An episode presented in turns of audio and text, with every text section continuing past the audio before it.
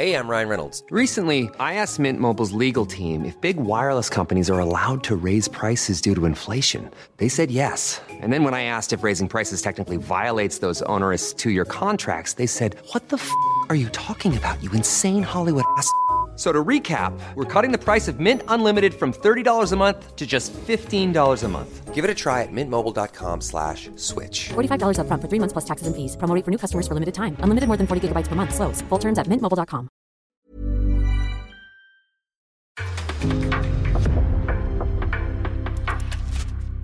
En podcast från Aftonbladet.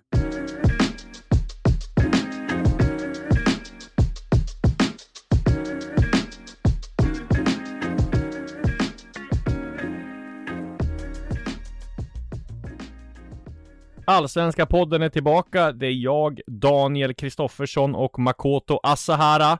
Vi går direkt in i en hektisk allsvensk vecka här och eh, det senaste som hänt är ju att AIK har sparkat tränaren Bartos Djelak. Detta efter att, ja man får väl säga att insatsen mot Slovakko borta är väl en av de sämsta insatser jag har sett AIK på länge och dels också i en av de viktigaste matcherna som AIK har spelat på väldigt länge. Vad är din syn på det hela att AIK sparkar Bartos, Makoto? Alltså vi har ju suttit här inne tidigare och konstaterat att det känns lite för liksom kappvändaraktigt och för eh, reaktionärt att sparka honom men den förlusten mot Slovacko på det sättet de förlorar med tanke på hur viktig den matchen är och utifrån hur det har sett ut i spelet innan dess så blev det på något sätt ett läge där det vart ohållbart Mm. och på så sätt de behövde få till en förändring så att det var på något sätt, i alla fall i mitt tycke utifrån så var det den matchen som fick bägaren att på något sätt rinna över. Innan har jag tyckt att man ska fortsätta genom förtroende men det var på något sätt den matchen som Som satte slutpunkten att man behövde få till en förändring. Och som sagt, ja det är ju inget nytt att det blåser kalla vindar i AIK, att det stormar i AIK, det hör ju till deras DNA och deras, Ja. deras vardag. Men ja, här behövde man få igenom en förändring, det rådde ingen tvekan om det. Nej precis, men det är ju så också att det har ju varit för dåligt resultat över tid här och det har ju varit en del missnöje bland supporterna. Dels har ju Bartos inte fått offensiven att fungera. Eh, Det har varit ganska skrala resultat från och med maj. Det är väl Rickard Norling som brukar säga det att man har Eh, ja, vad är det? Tre förluster i rad, då ryker du. Eller om det är fem matcher av dåliga resultat så har du det på dig. Och det var väl lite där Bartos fick och jag tror väl att även om eh, AIK skulle ha kommit undan med ett bra resultat mot Slovakko och kanske gått till Europa League, Conference League gruppspel. Då tror jag inte han fått sparken nu. Men jag tror ändå att hans dagar i AIK var räknade med tanke på dels de här tydliga målen som AIK hade satt upp för Bartos. Eh, komma topp tre i Allsvenskan, vilket inte alls såg speciellt ljust ut att de skulle kunna göra när han fick gå. Eh, komma till Europa Leagues gruppspel och sen då utveckla unga spelare som de har som liksom en stöttepelare och där har vi om vi ska vara ärliga inte sett speciellt bra utveckling på de unga spelarna. Det är väl i princip ingen ung spelare som under Bartos har varit eh, ordinarie förutom Joe Mendes där man har och Joe Mendes fall har man ju sett en en liksom en dipp på honom. Han har blivit sämre de senaste liksom månaderna tycker jag i alla fall. Um, Ayari har ju varit liksom i frysboxen i början, har väl kommit tillbaka lite nu och fick ju rejält fart under Goitom här mot mot Norrköping.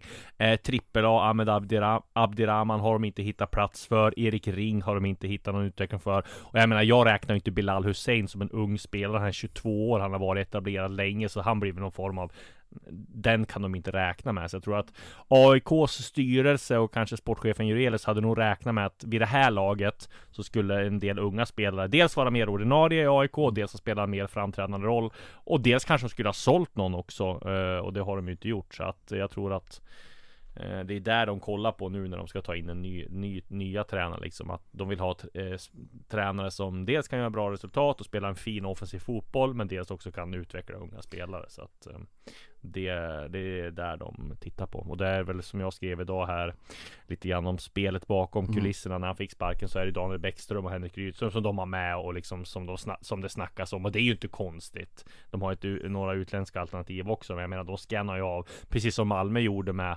de tränarna som är bäst i, i Allsvenskan just nu. Jag menar både Daniel Bäckström och Ja men kanske framförallt Daniel Bäckström har väl en, liksom en historia av att utveckla unga spelare och kunna sälja vidare. Kolla på Mustafa Zeidan, den utvecklingen där som han har varit med och vissa andra spelare som har varit med från Sirius och han var ju påtänkt som U21 förbundskapten och så vidare och Henrik Rydström samma sak där. Alltså det är ju lite det också som är AIKs på något sätt om man tittar utifrån affärsmodell att du värvar och lägger mycket pengar på spelare du inte får något återförsäljningsvärde för men som kommer att göra truppen starkare och utmana om titlar. Spelare som John Guidetti, Mikael Lustig, Sebastian Larsson och så vidare. Men det förutsätter ju att du får utveckling på dina egna produkter där AIK har en helt fantastisk bredd på sitt scoutingnätverk på ungdomssidan och får in otroligt mycket spännande spelare men det gäller att de här tar klivet. Sen kan inte alla ta ett Alexander Isak-kliv direkt Nej. såklart. Men med spelare som till exempel Trippel så hade man väl kanske velat se ännu mer utveckling. Lite som ungefär när Williot Svedberg gått in i Hammarby här under våren när han tog ännu ett kliv, ett väldigt tydligt ytterligare kliv som gjorde att man fick den här stora försäljningen. Eh, det har man ju inte riktigt sett i AIK. Sen absolut, Ajari har visat mycket nu sista tiden. Det finns mycket talang i truppen överlag, tycker jag. Men nej, det stämmer ju att de inte har riktigt fått det här genombrottet som man kanske hade hoppats att de skulle få. Nej, precis. Eh, men sen så blir det ju spännande att följa nu Henok Goitoms intåg i, Verkligen. i AIK. Eh, han har ju, ska vi säga, en väldigt kort tränarkarriär. Men om man, jag har ju haft lite insyn i det där i AIK rätt länge och Eh, redan under Andreas Alms tid så var ju Goitom, hade ju väldigt mycket att säga till om när det gäller taktik och han ville lägga sig i på, på, liksom på ett bra sätt ibland och kanske ibland var det inte alla som var jättenöjd med det. Men att han är, liksom, var liksom en framtida tränare, det var ju väldigt eh, väldigt givet och han har ju varit länken mellan spelarna och tränarna väldigt länge och haft lite av en, ibland en coachroll även under förra året liksom så han var med och hjälpte till och, och, och liksom styrde en del. Så att eh, jag tror att han har haft spelarnas respekt och, och liksom är en, en klubbikon som jag tror liksom på kort sikt Det var ju säkert inte en slump att AIK liksom tryckte i pressmeddelandet tre, fyra gånger på att det var klubbikonen Henok Goigston som tog över. Så att han är ju väldigt populär och sådär. Sen om eh, han är liksom mogen på sikt och, och, och liksom ta över eh, AIK. Det är, återstår väl att se. Men klart är att han har inte licensen för det. Mm. Eh, eller liksom tränarutbildningen. Men nu får man ju respit här i en liksom en pågående process. Så får man ju liksom dispens några dagar om det är 60 dagar eller något sånt där. Ja, något sånt där. Eh, och vad jag hörde också så var Peter Wennberg eh, som är teknisk direktör då som har en har varit med om att fostra väldigt många unga spelare. Han eh, var ju tänkt i en väldigt roll bredvid Henok då. Sen var inte han med i matchen nu på mm. bänken. Mm. Jag vet inte om han hade andra åtaganden, om det ryktas om att han var sjuk eller något sånt där. Men att han har liksom kommer ha ett inflytande mer på A-laget nu. Eh, det är jag rätt säker på. Sen om han är med på bänken och liksom eh, Det vet jag inte hur det är. Men jag tror att det, är han har ju extrema erfarenheter och är, blir väldigt viktig. Han har ju dels den här licensen också som krävs. Så att jag tror att han kommer ha väldigt stor del i Ja, ja men dels att slussa in talanger och sådär och, och vara liksom ett bollplank till Henok och det tror jag är väldigt bra för AIK för han är en person som AIK värdesätter högt och har väldigt hög status inom AIK. Och AIK värdesätter ju även bollplank på tränarposter som inte är med vid bänken om man tittar på hur de har gjort med damlaget och Nebbo som sitter på läktaren där. Och, och så att det uppenbarligen så är det en väg som man tror på inom föreningen. Men eh, skämt åsido så, alltså Goitom är ju det bästa alternativet man kunde fått här och nu Ja det är eh, billigt också liksom, det behöver inte ta ja, men, extra kostnader Men han känner ju också alla i truppen han spelar, det, det är alltid för sig en viss fara när du har en tränare som har spelat med andra spelare och det kan bli på så vis bajs, men jag tror inte att Goitom har det problemet. Eh, man märker ju bara på hur han Blott på hur han har agerat liksom som spelare i intervjuer och sånt, hur han agerar i tv-studio som expert och så vidare, att det här är en människa med otroligt mycket fotbollskompetens och också har varit med som tränare med U19 innan, sett många talangerna växa upp och, och utvecklas.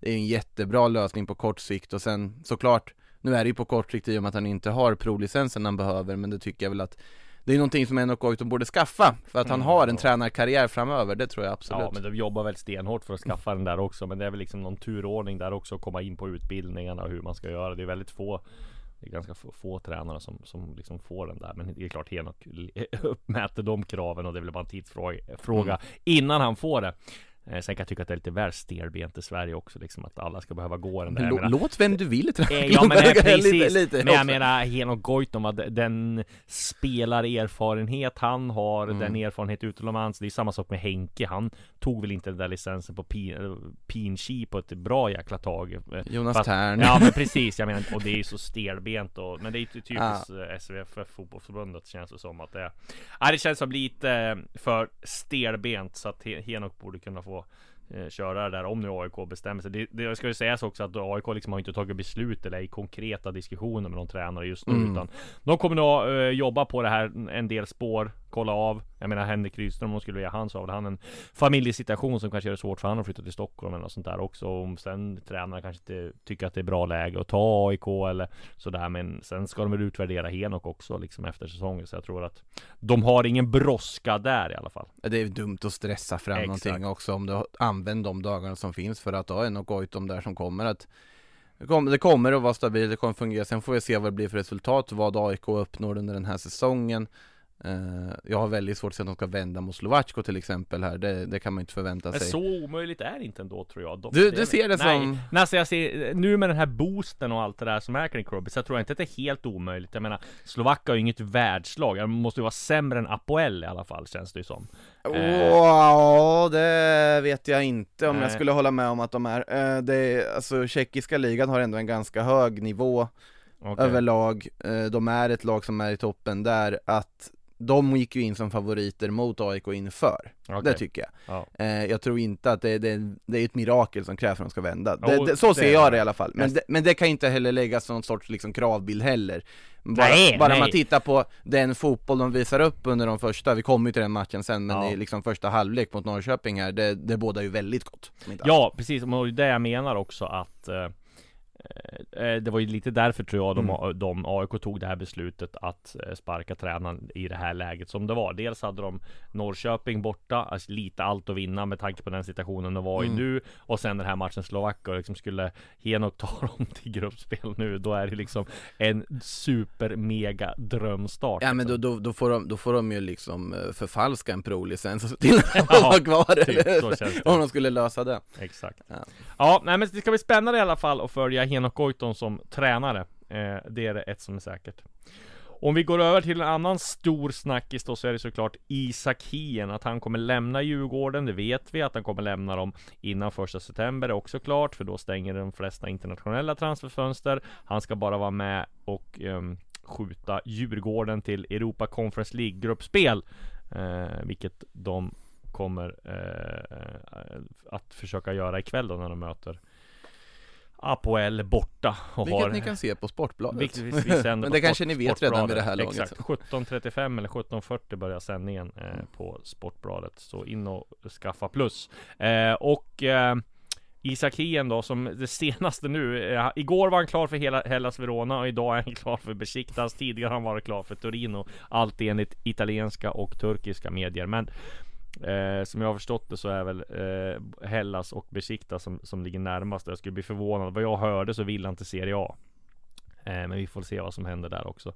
Men eh, Djurgården kommer få mellan ja, 32-33 miljoner netto. Kanske 35 om de har tur direkt. Och sen så eh, Så får de lite bonus på det så att det blir en bra Bra slant för en eh, mittback Och då pratar vi 23. alltså realistiska bonusar, det vill säga bonusar Ja, baserat precis. på speltid och... eh, Speltid, matcher och det som de Minuter, kommer ja. Det är liksom inte så här att Torino måste komma till Champions League för att de ska Nej men det, Eh, det är inte precis. Ballon d'Or eh, bonusarna precis. utan ja, Exakt Men det, alltså jag, om man resonerar att han helst vill se Serie A så tycker han resonerar ganska klokt Ja, vad jag. skulle du säga, du som har koll på internationella fo- fotbollen? Komma till Hellas Verona eller komma till Torino? Torino har jag förstått det ligger lite längre bort nu än vad de gjorde tidigare Tor- jag hade nog föredragit Torino Ja. Det hade jag nog gjort ändå, jag tycker För det att?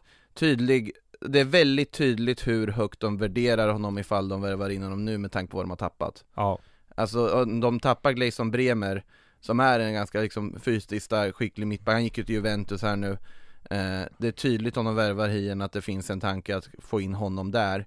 Eh, Känns som en mer, alltså klubb i mer harmoni överlag utifrån vad jag ska ju säga så jag har inte jätte superkoll på undre skiktet i Serie A så pass. Men eh, från, utifrån det jag har sett och så vidare så tycker jag väl att Torino känns mycket mer spännande, en större en större klubb också på något sätt, det känns stabilare eh, Du har det här derbyt mot Juventus, det finns många olika aspekter i det som gör att jag tycker det är en väldigt spännande destination för honom eh, Med det sagt Absolut, den, den nivån av turkiska klubbar det pratas om och då, det var ju snack lite om, om Galatasaray ett tag där också och, och Besiktas Det är ju storklubbar på ett annat sätt. Ja. Det är en, en, annan press, en annan hype kring de här klubbarna och det i sig lockar väl även om ligan i sig är sämre. Eh, och, då, och det finns ju många duktiga försvarsspelare som gjort det, gjort det bra i de stora ligorna som har gått via den vägen också. Ja. Så det är ju intressanta klubbar som han kopplas till. Det viktigaste är att han får en klubb där han har en bra relation med tränaren, det har en tydlig roll, han vet att han kommer få sin speltid, han kommer få sitt förtroende. Jag tror att Torino är en sån klubb för honom där han skulle kunna växa och Serie A tror jag är en väldigt bra liga för att också lära sig väldigt mycket saker som du kanske inte lär dig som mittback i Allsvenskan. Nej. Eh, så att jag förstår, jag tycker det känns som ett väldigt rimligt resonemang att vilja gå till Serie A. Ja precis, men som sagt där tror jag väl att Hellas ligger steget före i alla mm. fall När det gäller att vara överens med Djurgården Torino har ju liksom varit överens men jag tror det har strulat till sig där lite grann Så Hellas eller Besiktas mm. skulle jag säga ligger närmast nu Sen får vi se, det är rykten varje dag här som sagt ja. Eh, Om vi går på det sista då som kom, det är också Serie A eh, intresse Cremonese, nykomlingar Serie A eh, Ska föra dialog med Hammarby om Edvin Kurtulus Eh, snacka om kometkarriär där. Kom ihåg när jag gjorde intervju med Kurtulus för ett och ett halvt eller två år sedan så var det Var han i Halmstad och Superettan. Nu mm. har han fått sitt genombrott och landslaget och, och, och nu Serie A. Men där, där tror jag att Hammarby inte vill sälja. Jesper Jansson var tydlig med det. Att de går för guldet och skulle de tappa en så bra mittback som Kurtulus då finns det ingenting att ersätta med. Ja men varför i hela friden skulle Hammarby ta någonting under, alltså ja, absolut minst eh, Isak Hien-pris. Ja, absolut. Eh, och det är knappt att det ska räcka. För det här, här har alltså vi Djurgården har en tydlig ersättare, de har ju räknat med det här och ja. har Marcus Danielsson på plats. Exakt. Hammarby, med tanke på att Kurtulus har varit där ett halvår, de går för guldet här nu. För, till att börja med för Edvin Kurtulus del finns det ingen anledning att stressa iväg heller. Han har ju, han kommer ju ändå in i ett Hammarby här med det är lite likt Hien han kom in i ett läge man inte riktigt visste om han skulle ta en startplats Nej. eller inte Han visade redan från omgång ett att jag ska ha den här startplatsen eh, Helt dedikerad, i, liksom laglojal, trogen spelare där tränaren säger åt honom mm. Gör det han ska och har varit alldeles strålande eh, Det finns ingen som helst anledning varken för Kurtulus eller för Hammarby att, eh, att bryta det här samarbetet i förtid här nu Eh, det, det, kommer, han kommer att hitta ut till de stora ligorna förr eller senare, det råder ingen tvekan om. Men han behöver inte stressa iväg till Cremonese här och nu, tycker jag. Nej, absolut inte.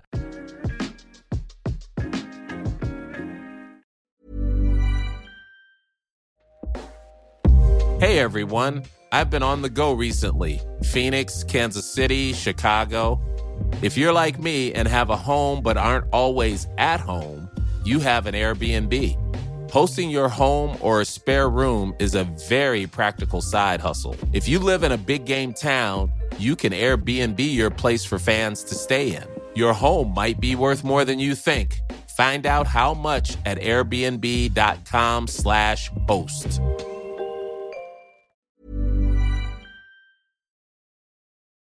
Om vi nu går på matcherna då så kan vi börja eh, där vi avslutade precis. Hammarby Enkelt mot Degerfors 5-1 eh, Veton Berisha eh, Fortsätter att leverera Han är bra den ja. där Berisha får man väl säga Han gör skär för, för pengarna som Hammarby la ut Nej, men det här får man ju säga också eh, Det som var väntat var väl faktiskt att Hammarby skulle vinna så här stort för att Degerfors har ju en extremt viktig match som kom efter den här och det är ju mm. den mot Sundsvall. Jag menar där skulle man ju satsa all in på och eh, hänga av Sundsvall nu som förlorade mot Helsingborg också. Så att jag tror att Degerfors tankar var, även fast de stod upp rätt bra och ville spela offensivt mot Hammarby så tror jag att Tankarna och förberedelserna var nog att ja, men vi får se Hammarby som en bonus och sen så tar vi tag i GIF Sundsvall här som vi, är en måste-match som vi ska vinna. Så att det är väl lätt också att när man har den inställningen, om de nu hade det, vilket jag tror så Så blir det väl kanske omedvetet att man inte Ja Det blir väl mentalt att man mer är i, hos Sundsvall-matchen på Hammarby jag tror inte man hade en sån inställning vid avspark Nej, Men klart, när men Mohanad Diaz i gör bak. 1-0 Ja. efter två minuter, då Precis. blir det på något sätt Ja det här kommer bli ganska svårt, 2-0 Ja. följer det efter Sen har de lite kontakt när, eh, när de får in den här reduceringen Mm. eh, Och skapar en del också men eh, andra halvlek så är det ju bara Hammarby när När man verkligen prickar in eh, siktet där också eh, Berishas mål Alltså hans mål är en sak, det är ju otroliga, otroligt fina mål Men den här nickduellen han vinner innan sitt första mål också, Ja. är, den är sanslös Det tyder på alltså. styrka. Ja, nej det är otroligt, eh, otroligt skönt för Hammarby såklart att se att han levererar på det sättet han gör med tanke på prislappen och tanke på pressen han har Men det är, de är ett mycket bättre lag nu när de har fått in Veton Berisha på topp, det råder ingen tvekan om det med hans arbetskapacitet och och sättet han, han spe, det är ju inte bara att han försöker att liksom ligga i boxen och göra mål, han bidrar ju mycket i spelet också så jag tycker det är en, en supervärvning hittills. Ja, verkligen. Och eh, sen då så får vi ju säga det att Simon Bank skrev en väldigt bra krönika om att Hammarby som har städat av de flesta eh, lagen på botten de ska vinna mot. Men sen är det att de måste bevisa att de kan vinna de här matcherna där de möter topplag. Är Och det. det är ju det Jesper Jansson har värvat ihop den här truppen för och lagt så mycket pengar. Det är att de ska ja, men ta SM-guldet och bevisa att de, de är med där och inte får det här bakslagen som de har fått, fått de flesta Mm. gånger. Att när det väl gäller, då för, förlorar man eh, med uddamålet. Man eh, liksom, man klarar inte av att, att gå hela vägen. Så att det ska bli väldigt spännande om, om eh, Marti Cifuentes har lyckats att vända på just den. Ja men Hammarby biten. de senaste åren, de skulle ju ha åkt till Friends Arena nu till helgen och förlorat med 1-0 Mm. det hade de ju. Exakt. Ja, det hade det, det var Ja. helt uppenbart Nu är det inte lika uppenbart, det skulle bli väldigt spännande att se derbyt Ja, det blir ju en, Ja. en extremt eh, intressant match. Ett lag som fortsätter att övertyga på hemmaplan och som har en riktigt bra, riktigt bra hemmafacit är ju Kalmar. Även fast man kanske inte gör sin bästa match för säsongen och att Blåvitt gjorde väldigt mycket, gjorde väl allt i princip förutom mål. Så vinner Kalmar med 1-0 och visar upp bredden de har på truppen. Även fast man tappat eh, Isak Jansson så gör ju Simon Skrabb eh, 1-0 eh, och det räcker till att vinna mot Blåvitt. Ja, eller det vart väl ett självmål på Kalle Ja, Johansson så kanske det blev. Men Simon Men. Skrabb eh, delaktig, högst Ja. delaktig i målet Och ja, man får säga att Henrik Rydström gör ett superjobb med Kalmar. Men även där känns det ju som att, ja, okej, Kalmar har gjort det bra, men att tillhöra topp 5 eller liksom topp 4, det räcker de inte till för just nu.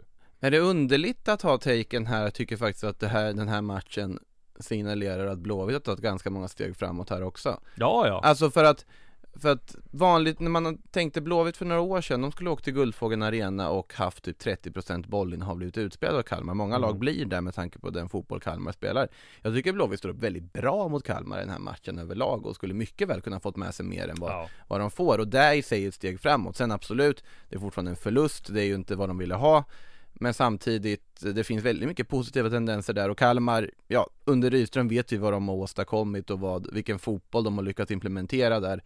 Och när man bara minns tillbaka några år när det inte spelades lika rolig fotboll i Kalmar så är det ju faktiskt anmärkningsvärt vad, hur mycket de har prickat rätt på saker och ting på Mm. Guldfågeln Arena de senaste åren. Sen, eller sen Rydström kom in så att, eh, nej, det är viktig seger såklart för Kalmar också att haka på och ha någon form av Europadröm vid liv.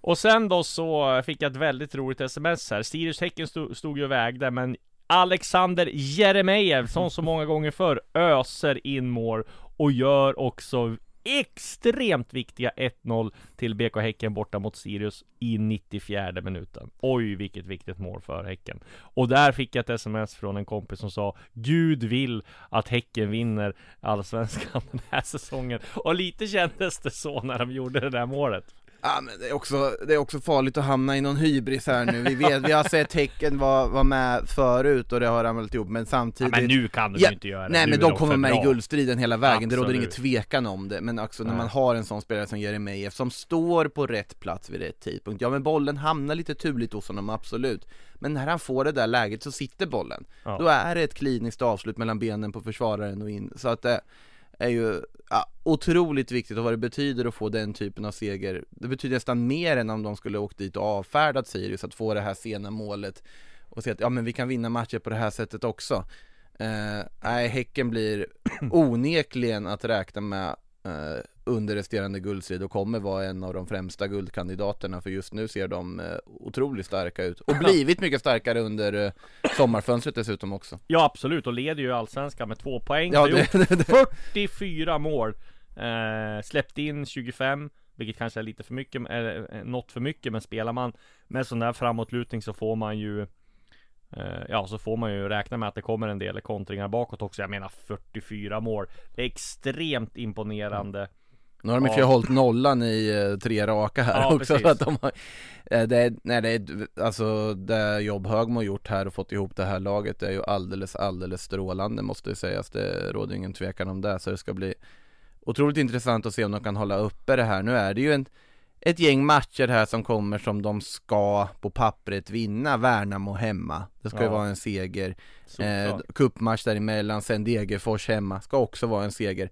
Kalmar borta blir väl lite mer utmaning och sen får vi väl se då hur tabellen ser ut när de ska möta Hammarby sen i mitten av september. Den matchen blir ju minst sagt intressant, åtminstone om den skulle ha spelats nu med tanke på tabelläget. Men det är ju eh, extremt eh, kul att se vilket självförtroende de spelar med nu och liksom hur de överbevisar alla. Det, vi vet ju, vi har snackat nu att de eh, tidigare att de bara, ja det här kommer inte hålla hela vägen. Men nu ser det ut som det håller hela vägen. De har ju ett spelschema nu där de har Värnamo hemma. Eh, sen har de en cupmatch. Ja. Sen har de eh, Degerfors hemma. Kalmar borta. Och sen Hammarby. Hammarby hemma och sen Varberg borta, Djurgården borta och GIF Sundsvall hemma. Ja, det är ju inte De har ett rätt eh, helt okej spelschema får man säga Mm. ändå. Sen är det ju, för att se här om avslutningen och hur de avslutar. De har sista matchen är Norrköping hemma. Det är väl en jättebra match att ha. Om Det- det- det är det med eh, tanke på med tanke på att de kommer vara i ingenmansland. Mm. Andra matchen har de, eller eh, omgång 29 har de Göteborg eh, eh, borta. Göteborg kommer också vara ingenmansland då. Och, så Malmö hemma då, eh, och sen AIK borta. Så att ja, nej, det är spännande eh, eh, avslutning kommer det bli. Men det ska vi prata om senare. Tänk, tänk dig ett sånt scenario där Häcken går och säkrar ett SM-guld mot Blåvitt i näst sista omgång. Ja, inte helt ah, omöjligt. nej, absolut inte. Sana gör två. Ja, det precis. Ja, nej, det, vi får se. Det finns många olika Mm. scenarion än eh, och, och välja mellan. Det vi kan konstatera är ju att eh, ofta när man brukar snacka tränarbyten så snackar man att de oftast inte får någon effekt. Man vill, eh, klubben vill ha effekt på kort sikt. Eh, AIK får man säga fick ju total motsatt effekt. Här fick man ju kanske den bästa effekt man har sett av ett tränarbyte på eh, väldigt länge. Från att ha spelat destruktiv fotboll, haft problem med offensiven, så gör alltså AIK en, inte fulländad, men nästan till fulländad insats borta mot IFK Norrköping, som var på gång då, ska vi säga, inför den här matchen också. Där man visar upp ett anfallsspel som man inte har gjort den här säsongen. Där Nabil Bahoui har lekstuga, eh, där Ayari eh, springer sönder IFK Norrköpings försvar eh, och där man visar upp ett helt annat självförtroende än vad man har gjort tidigare. Vad... Ja, alltså visst, man kan hävda att Norrköping är ett eh, lag i, i spillror och sådär, men ändå att AIK åker dit och, och gör en sån insats tycker jag är imponerande. Vad säger du? Ja, alltså om vi börjar med just det, det positiva i AIK-sammanhang att Nabil Bahoui kommer tillbaka och visar kvaliteten han har betyder otroligt mycket. Man har ju förstått hur saknad han ändå har varit eh, för offensiven nu när han spelar och, och gör det han gör. Mm. Alltså avslutet i 3-0 är ju extremt vackert, måste jag säga. Otroligt vackert avslut. Sen, och som sagt, de, de får verkligen utdelningen, bara rinner på och sen, ja det blir ju spännande i slutändan men det är ju för eh, tills, eh, alltså hjärnsläpp där i slutet av halvleken. Absolut, Arnor Sigurdsson förstärker ju givetvis situationen där men såklart att det ändå är ett rött kort när du kommer med en sån eftersläng. Eh, med det sagt, hur Norrköping ställer upp i den här matchen Va, vänta, vänta, ett rött kort du menar på vinsten till? Eller när han skallar honom Ja. i magen? Ja, det är ju ett solklart rött kort. Ja, han gör, det, han ja. gör ju en... Han Jo gör, det sa jag, det är såklart ett rött kort! Ja, han gör ju, vad heter det, han gör ju en Zidane light. Ja, Zidane, ja precis, sen vet jag inte hur hårt den tar, det är ju svårt att se Nej, men det är ju var solklart där- rött. Ja såklart Men- det är rött, ja Min take på det är att det där kommer han inte göra en gång till. Den, den, har du, den har du jobbat in, nu är du Ja. nöjd, nu är du nöjd eh, I alla fall, eh, om man tittar då, men just Norrköpings, alltså approach till den här matchen när, alltså Arnold Traustason tillbaka, det betyder ju mycket för dem såklart, men man ställer upp med ett innermittfält med Traustason, Ortmark, Sigurdsson. Ja. Det är ju inte jättemycket täckning för försvaret. Nej, det är det Och det märktes ju ganska tydligt i den första halvleken när eh, AIK sköljer över dem fullkomligt. Mm. Sen såklart Norrköping tar över matchbilden efter det röda kortet och då funkar det ju bättre att spela på det viset de Ja. gör. Eh, och de skapar mycket lägen och de, det är ju marginaler mot dem med stolpträffar och ribbträffar och allt vad det är och de gör ju faktiskt match av det i slutändan. Mm. Eh, samtidigt så känns det nästan naivt att ställa upp med ett sånt mittfält mot ett AIK över, överlag, att man är så övertygad att man ska dominera spelet så pass mycket att man ska kunna ställa upp med sånt mittfält. Det funkade inte överhuvudtaget. Eh, och sen är jag väl fortfarande envist lite förvånad tycker jag att Godswill Paul har petat ur en startelva. Är Eh, mycket konstigt. jag tycker att, jag tycker Norrköping är ett bättre lag med honom på planen, absolut. Du vill ha med Linus Wahlqvist mer upp i offensiven och så vidare och man kan argumentera för om man är en bättre högerback än en mittback. Men jag tycker att eh, Magic Polo till höger så du får en annan dimension i spelet och jag tycker att han han ska vara en startspelare i Norrköping, det, det är min åsikt i alla fall. Sen får vi se vad Riddersholm har för idéer här nu och vad, vad de, han har fortfarande inte fått den ack så viktiga första segern än. Nej. Så att den, den väntar man ju på. Jag tycker att han kanske lärde sig någonting utifrån den här matchen också.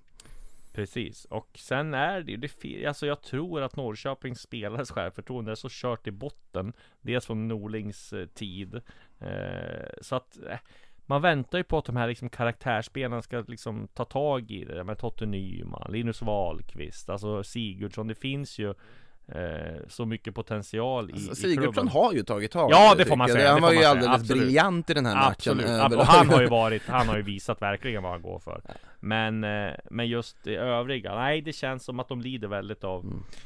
eh, Nordings eh, förehavande i klubben. Vi får se om de får ordning på det. De har ju ett hyfsat spelschema här som kommer va och sen blir det tuffare om jag fattar det rätt. Eh, jag tyckte jag läste det. Jag tyckte jag kollade in det där spelschemat tidigare. Och de ska ju sägas också att de behöver ju inte titta neråt i tabellen. För jag menar, där har du Helsingborg på 14 på kval. Eh, och sen har Norrköping 20. Visserligen bara, bara 6 poäng. Men just Helsingborg, Degerfors, Sundsvall är så fruktansvärt usla allihopa. Eh, så att jag tror att eh, liksom Värnamo, Varberg, Norrköping behöver ju inte titta dit, för jag tror inte de, de där tre lagen vinner så många matcher till. Däremot är det ju märkligt att vi sitter och pratar om Norrköping som en nerflytt, att de måste kolla neråt. Ja, eh, men det, med här, tanke på hur det var. De möter alltså Varberg eh, borta nästa gång. Sen har de Hammarby, Malmö, Kalmar. Eh, det är inte otänkbart att de går de fyra utan att vinna en match. Nej, det är faktiskt för, Det är absolut inte framförallt, åt- eh, Varberg borta. Framförallt Varberg borta ja. Ja. Eh, jag sen absolut, de ska inte vara inblandade i en bottenstrid, de ska inte kunna bli inblandade i en bottenstrid. Är de det så har de ett, ett, en, en ruggigt svår avslutning. De möter Djurgården och Häcken i den näst sista respektive sista omgången. Och Men det är ju där Häcken har säkrat sitt SM-guld Ja, mot det Blåvitt och så överlever Norrköping på ja, att, precis. ja, Nej då, det Nej. tror jag inte de är bekymrar sig över. Nej, sen, sen med det sagt absolut, de tre i botten har varit katastrofala under den här säsongen. Men då sen, får man väl säga att Helsingborg har känns som värvat sig ur det där lite grann. Det såg man mot Sundsvall och också. såg bra ut Ja, mot precis. Sundsvall, det, om vi kommer till den matchen där. Eh, tyckte det var faktiskt förvånansvärt om man, om man hoppar till GIF Sundsvall Helsingborg här, eh, bottenmötet så Alltså det var ju förvånansvärt positiv och trevlig fotboll att titta på för att vara ett Mm. sånt ångestmöte. Jag tycker Helsingborg ändå visar ganska mycket positiva tendenser överlag. Också att de åker dit och tar den här segern, det betyder ju hur mycket som helst att de gör det och jag tror att de De känns vassare än de två andra just nu. Eh, sen är det ju mycket kan hända, mycket kan förändras och bollen är sedvanligt rund. Men du, det, i Sundsvall måste vi uppmärksamma också. De försökte ju på sig en avsparksvariant där va? Som eh, Som blev vilket, vilket, Det var ett eh, Det var ett eh, topplag här. Var det PSG eller var det City som gjorde den där avsparksvarianten? Messi till Mbappé och mål. Precis, så var det. Den försökte Giffarna men det gick ju helt åt Trots fanders. att de har Ronaldo och Ja. väldigt mycket star power i laget. Exakt. Så Otroligt helt- mål av, eh, ska ju sägas också av Ronaldo, alltså reduceringsmålet. Vil- vilken träff han får. Ja, Eh, otroligt fint mål. Eh, Jo- Joe Corona hade ju någon sån riktigt fin eh, aktion där också när han exakt. dribblade Ja. och sen avsluta eh, som var värt mer. Men eh, nej, det ser ju mörkt ut för Giffarna när Ja. de inte får utdelning på ja, de, de chanser de skapar den här matchen. Nu som sagt, jag tyckte Helsingborg var bättre, men ja, Och om det vi ändå snackar om att man inte fått någon effekt på tränarbytet så får man ju säga att Giffarna inte har fått det. Brian Clairhout har inte vunnit en enda match. De har väl Mm. massa raka förluster istället. Så, att, så är nej, eh, tungt för Sundsvall. Däremot så finns det ju ett lag som fortsätter att plocka skarp efter skarp och där är det ju Andreas Brännström som är den stora seger. Regissören Mjällby fick 1-1 hemma mot Malmö FF. Malmö kunde inte ta hem tre poäng och Mjällby tog i ledningen där och Malmö eh, kvitterade genom Birmancevic. Sen hade de en del fina chanser. Mjällbys Samuel Brolin gör några fantastiska räddningar. Och eh, får 1-1 alltså. Mjällby Ja, ett av årets absoluta utropstecken och sensationslag får man säga. Och det är ju fascinerande hur um, Brännström har prickat rätt med värvningar. Jetmir Haliti som kändes slut om man får vara lite eh, drastiskt i AIK med skador och allting har ju fått en helt ny eh, inte vår men höst i alla fall i, i Mjällby och ser ju väldigt bra ut. Och det ironiska är att AIK letade ju en mittback i slutet av fönstret och försökte ju kalla hem eh, Haliti men då hade datumet gå ut när man kunde kalla hem och Hasse Larsson var väl inte jättesugen på att släppa tillbaka honom där. Så att nej eh, hatten av för Mjällby som eh, bara ser bättre och bättre ut. Man trodde ju inte att det skulle kunna bli så mycket bättre där när Lantz körde upp dem till femte plats. Men ja, Vi nej. måste, vi måste ju konstatera att Mjällby är ett etablerat allsvenskt lag i som eh, ska Ja, det- någonstans förväntas ligga i mitten sett i vad de har gjort de senaste säsongerna nu. Det, det är de för, alltså kravbilden man får börja ha på dem. I den här matchen, alltså Birmancevic ska göra ett till mål. Det, Ja, det, med det- de lägena han får i slutet, det tycker jag. Men det, det vill sig inte riktigt för Malmö på så vis där heller. Men annars det jag tar med mig från den här matchen, det är ju det som skedde efter, för det är ju veck eller helgens absolut finaste intervju Precis. när Jakob Bergström har flytt den mixade zonen för att gå till beachen och eh, vår reporter Badar Johan med sin gravida fru. Ja, och vår reporter Johan Flink tänker, ja men jag drar också till beachen och hittar Jakob Bergström Och vi lyssnar på vad Jakob Persson hade att säga och varför han drog till beachen istället för mixade zonen. Det gör vi nu. Jakob Bergström, eh, vi hittade dig eh, här nere. Du kom aldrig till eh, mixade zonen utan eh, berätta vad, vad gjorde du istället då?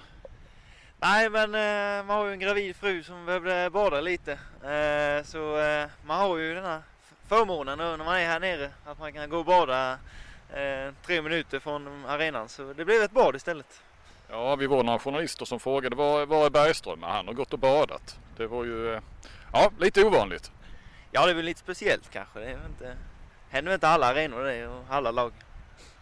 Hade du hela släkten med dig eller? Nej, det, några var det i alla fall. Eh, jag är ju härifrån trakterna så det, det är ju fint att folk kan komma och heja på en. Var det kallt eller varmt i vattnet? Ja, det var faktiskt rätt varmt. Här brukar det vara kallt men idag var det skönt. Hade du eh, liksom på dig matchkläderna när du gick ner här? Nej, jag tog på träningsshorts bara. så det var lugnt.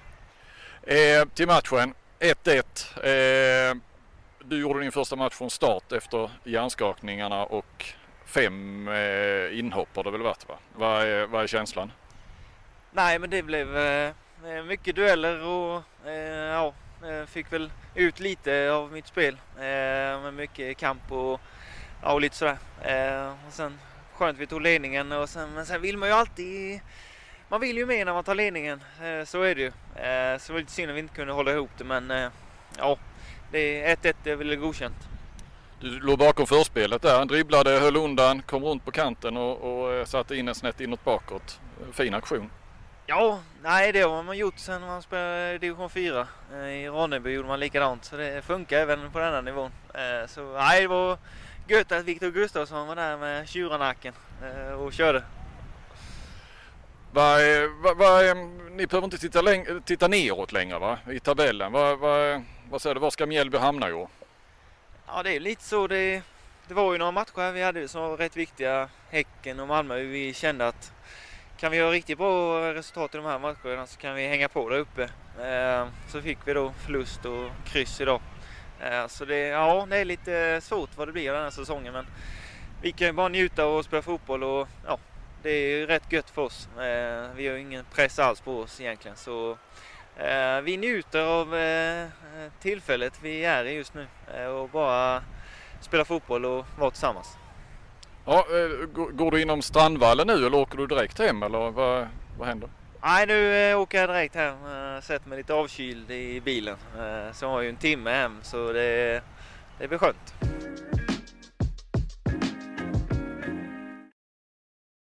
Ja precis, det är ju vackert, eller hur? Ja det är Listerlandet, det är fint Det går inte att inte gilla det där Jag hade en Eh, gammal kollega på den tiden jag jobbade på Norrköpings Tidningar för massa år sedan som alltid så fort det var bortamatch med Mjällby så skulle han alltid ta ett dopp på vägen ner Så Ja det var, precis det är klassiskt Härligt! Och ja, Mjällby alltså. Vi hyllar Kalmar, vi hyllar Henrik Rydström, vi har hyllat IFK Göteborg och Mikael Stare. De har 30 poäng, Göteborg och Kalmar. Mjällby har 28! Så att eh, ja, eh, Andreas Brännström, en het kandidat får vi säga till årets tränare om det här fortsätter. Vad säger du?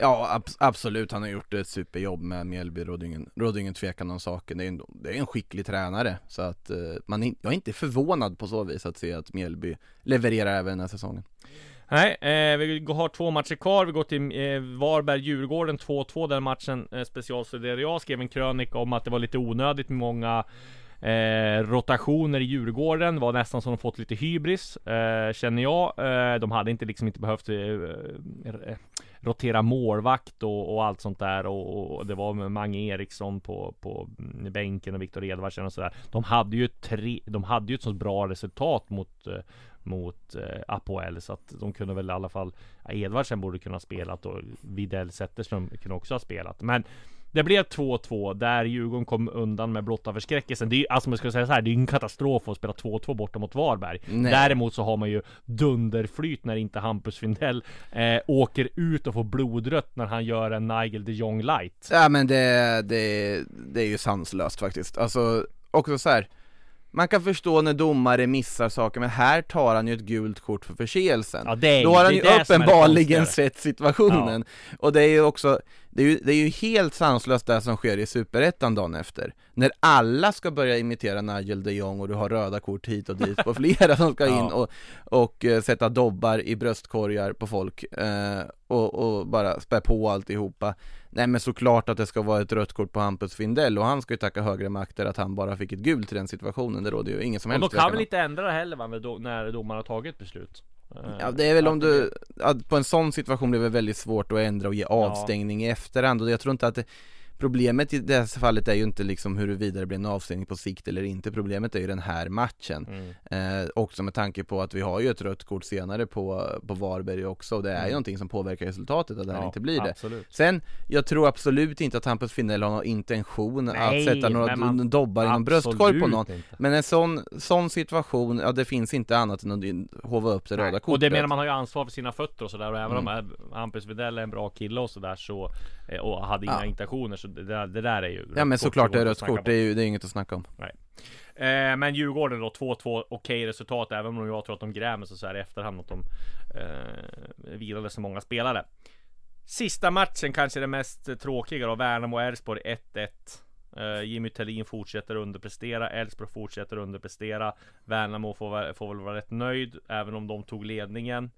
Eh, Marcus Antonsson fortsätter göra mål, ja, man väl är- säga också Eh, Men det är Elfsborg är alltså 10 med 24 poäng Har släppt in 26 mål Och gjort 33 uh, eh, Nej, 9 oavgjorda, 5 förluster och 5 vinster. Det är absolut inte godkänt för, med det där laget. Och jag vet ju att Stefan, det här vi har pratat om med Stefan Andreasson håller ju Jimmy Tillin högt Men nu börjar det vara liksom riktiga frågetecken om han verkligen är rätt man att ta Elfsborg Visserligen har de värvat in så många unga spelare och sådär Men det är ju Stefan Andreassons förtjänst också Liksom klubbchefen att kunna sälja vidare och så här. Det är ju hans jobb eh, Jimmy Tillin ska liksom förädla dem och, och visst gör han det men, men samtidigt det går liksom inte Ska Elfsborg som har ett så namnkunnigt lag, har värvat hem Niklas Hult, eh, de har eh, värvat hem Sebastian Holmén, de har Johan Larsson, eh, ja Rasmus Alm, Per Frick. Det går liksom att upprepa hur många gånger som helst hur många bra spelare med Väisänen. Så det är klart att de ska inte ligga där. Han har ju byggt upp dock ett förtroendekapital med tanke på att de har överpresterat Ja. skulle jag nästan vilja säga med truppen de har Absolut. haft och och på så sätt så, så känns det som att det är väl ont att stressa med, nå- med något sånt beslut mitt i säsongen. Det här blir en Förlä- mellansäsong för Elfsborg. Ja, och och, det, de förlängde nyligen med, med Ja. Thelin också. Jag tror de tar den här, eh, men det här mellanåret och sen så ser de hur det utvecklas nästa. så känns Skulle det ju det vara en katastrofstart och en väldigt dålig säsong så ja, de är inte kända för att sparka tränare till höger och vänster där. Nej.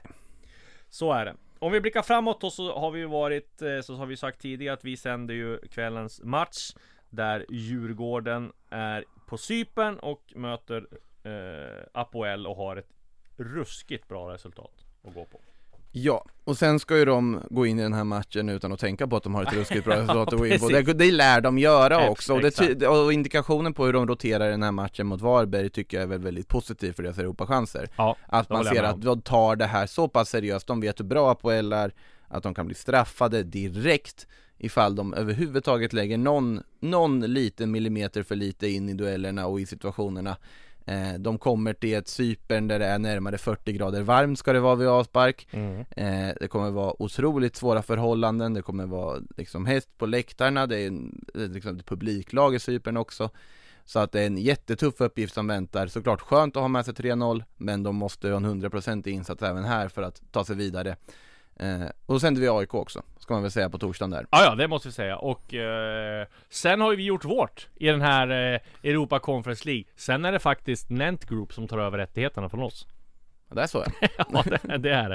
Eh, men det har ju varit fantastiskt roligt att Det har varit sända. väldigt roligt ja, den här grymt. sommaren måste man säga. Eh, och vilken satsning på, på allsvenska lag och på Europa liksom som vi gör på Sportbladet. Kul!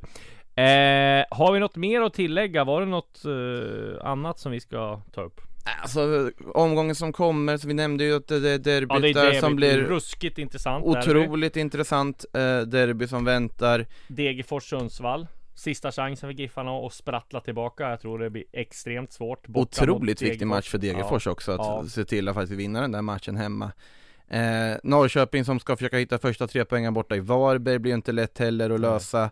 Spännande att se vad Helsingborg gör om de kan gå vidare på den här liksom viktiga Mm. trepoängaren. Malmö-Kalmar, vad blir det för tillställning? Ja. Eh, och sen Djurgården som ändå får ganska många dagars vila nu när de får måndagsmatch mot Elfsborg därefter som eh, behöver vinna nu för att ändå inte tappa allt för mycket mark i eh, bottenstriden. Eller i toppstriden, ja precis. Precis. Ja, med det så tackar vi för oss den här veckan. Vi är tillbaka nästa vecka. Följ oss och eh, häng med oss när vi sänder Djurgå- eh, äh, Apoel Djurgården ikväll med start 17.40 då vi på plats i studion. Eh, och eh, annars så säger vi på återhörande.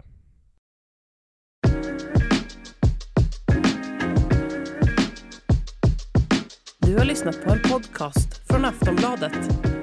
Ansvarig utgivare är Lena K Samuelsson.